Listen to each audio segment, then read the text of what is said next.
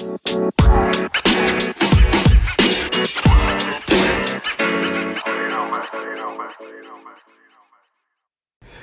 this is Naeem Hassan, and welcome to the Olympic Mindset Podcast.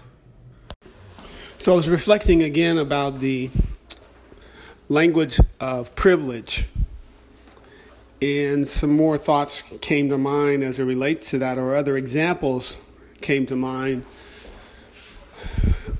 through a series of questions.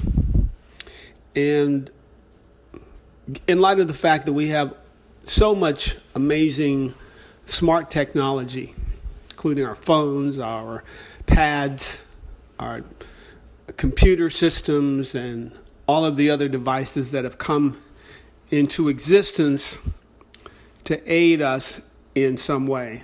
Smart thermostats for your home and smart cars and all of these kinds of amazing things. and what makes me think about that is the fact that all of those devices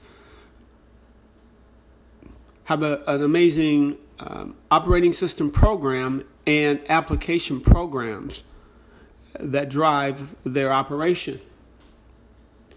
And the operating system program becomes very critical, particularly if we are loading more than one application onto a device.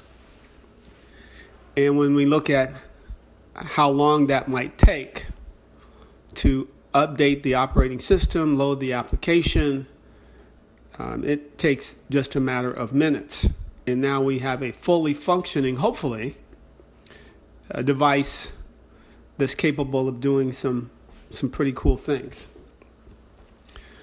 But I think about that in terms of language. And that operating system is written in a specific kind of computer language. And the application program, again, is written in a language. And the development of that language may have taken some time, but once obviously we're able to load it, that device can function. But for the most part, the, development of the language and that system, it, it doesn't take a lifetime. It may take a couple years to become fully functioning.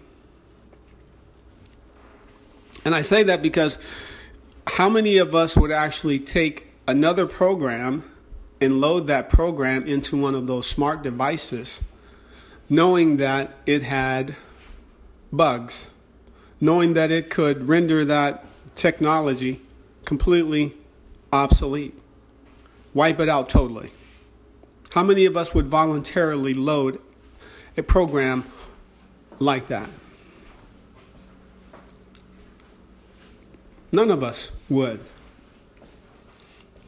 Because those are smart devices, and we've come to know that the programming and the development of those happens relatively quickly. And we would never intentionally want to do anything to harm and destroy the functionality of those devices.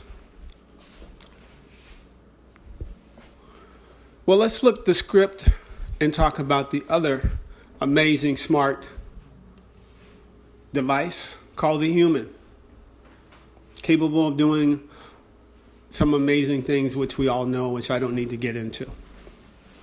But one thing I'd like to just point out is the fact that this smart device called the human has an operating system program as well.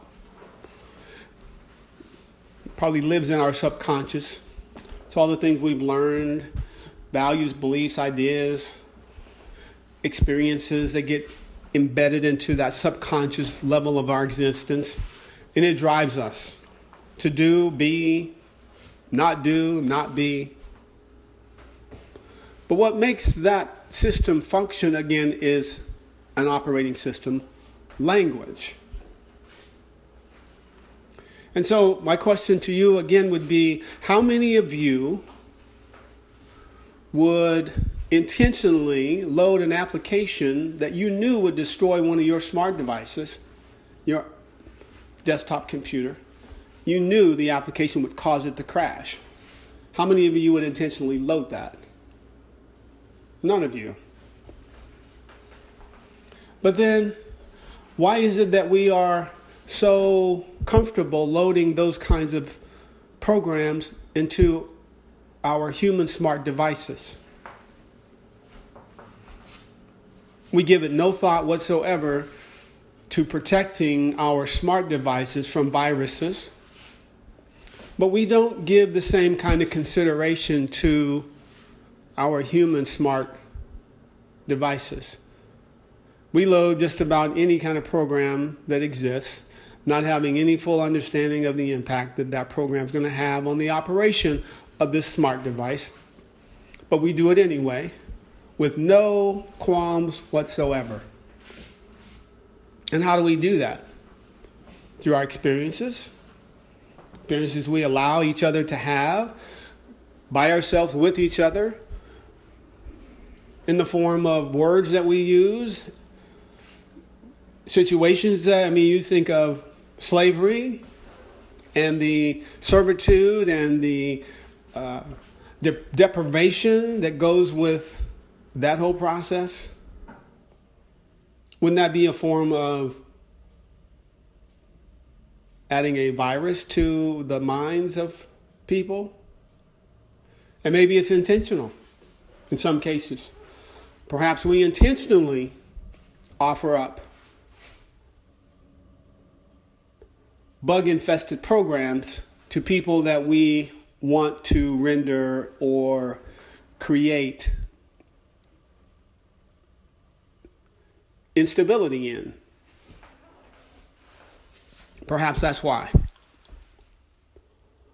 When we use terms to uh, discourage, is that not adding a bug to an operating system program? When we call each other by names other than the names that were given, wouldn't that be comparable to adding a virus to an operating system program? When we uh, offer and abuse, isn't that also incorporating a virus into this amazing operating system program?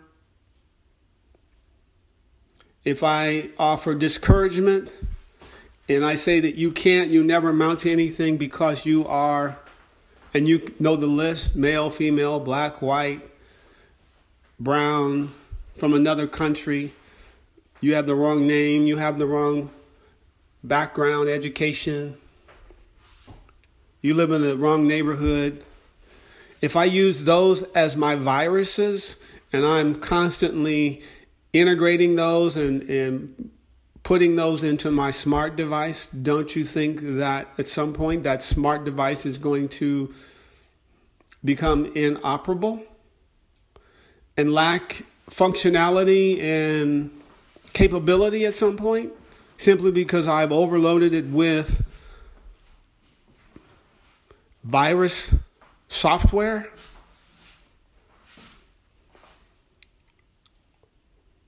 Because I think that's what has happened. I think that's what continues to happen. But I think the conversation we're having now around that, called inclusion and equity, is perhaps an update to the operating system program that says some to the effect that inclusion is a good thing. Everyone should be given opportunity. Maybe those are the programs that are fixing some of the bugs in the operating systems. But then you start thinking about the fact again that privilege has a language. The language of privilege, or privilege has a language. Because when you know there is no there is no way that you would infuse your small smart device, your children, with a language that says, "What do you think you're doing? You can't do that. You'll never be able to do that. You little piece of crap. You'll never amount to anything. You're dumb. You're stupid." You walk funny. Get up. Would we ever intentionally use that kind of language with our little smart devices, our little people? Unfortunately, some people do because that's the way we were perhaps programmed. And you don't know. And you develop a, lay, a language, you develop a dialect, and you, and you speak what you learn. If that's the language spoken in your environment, and that becomes just part of how you speak,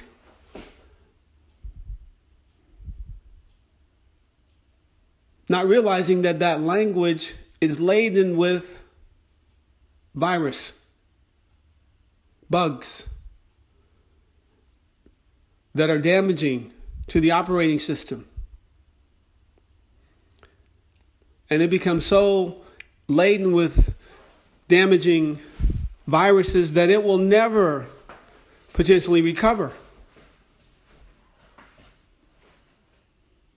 And so, my point or contention is that we have to begin to increase our conscious awareness and practice on how we use our language every day. See, jokes are not jokes. It sounds like cool things to make jokes, but jokes are viruses and they affect the operating system program. Calling someone other than what their name is a virus. It damages the operating system program. Instilling doubt and fear are viruses. Damage the operating system program.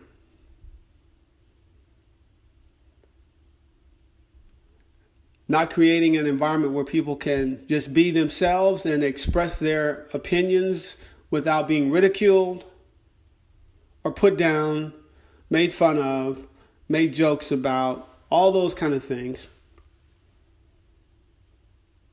are viruses that affect the operating system program. And I think if we are going to change and influence how we mentally and emotionally grow and develop, we have to become conscious of the programs, the words that we continue to use that are impacting all of our lives.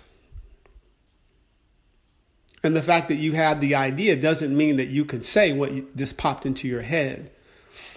Unfortunately, that is is being exampled on a national level. And it creates this illusion that that's perfectly okay.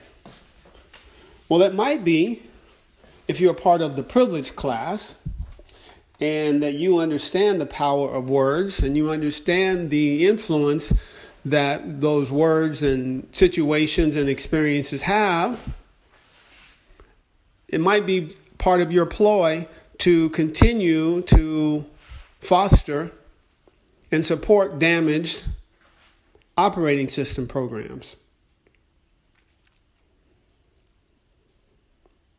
So I think we have to just become more aware. I think we have to make a conscious effort. And sometimes maybe bite our tongues when we understand that we have the potential to upgrade or destroy, enhance or create barriers. And when we believe and know that we have the power to do that using our words and our actions, then perhaps we might become more conscious and hesitant of just opening our mouths and pushing the play button and allowing whatever to pop into our heads to flow out.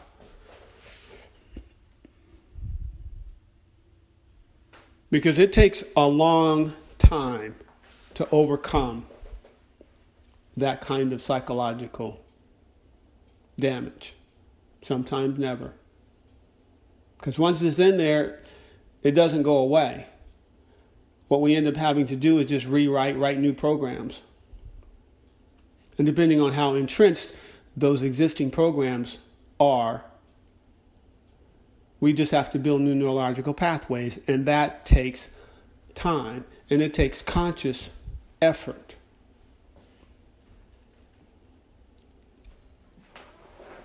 So, again, privilege has a language. It becomes uh, important for us to be really be aware of the fact that our words are powerful. They are like amazing updates to the operating system, or they serve as a as a devastating virus to the operating system, and we know what that means. It will either enhance its operation or destroy it, render it inoperable. And so I think that becomes more of the issue across the board.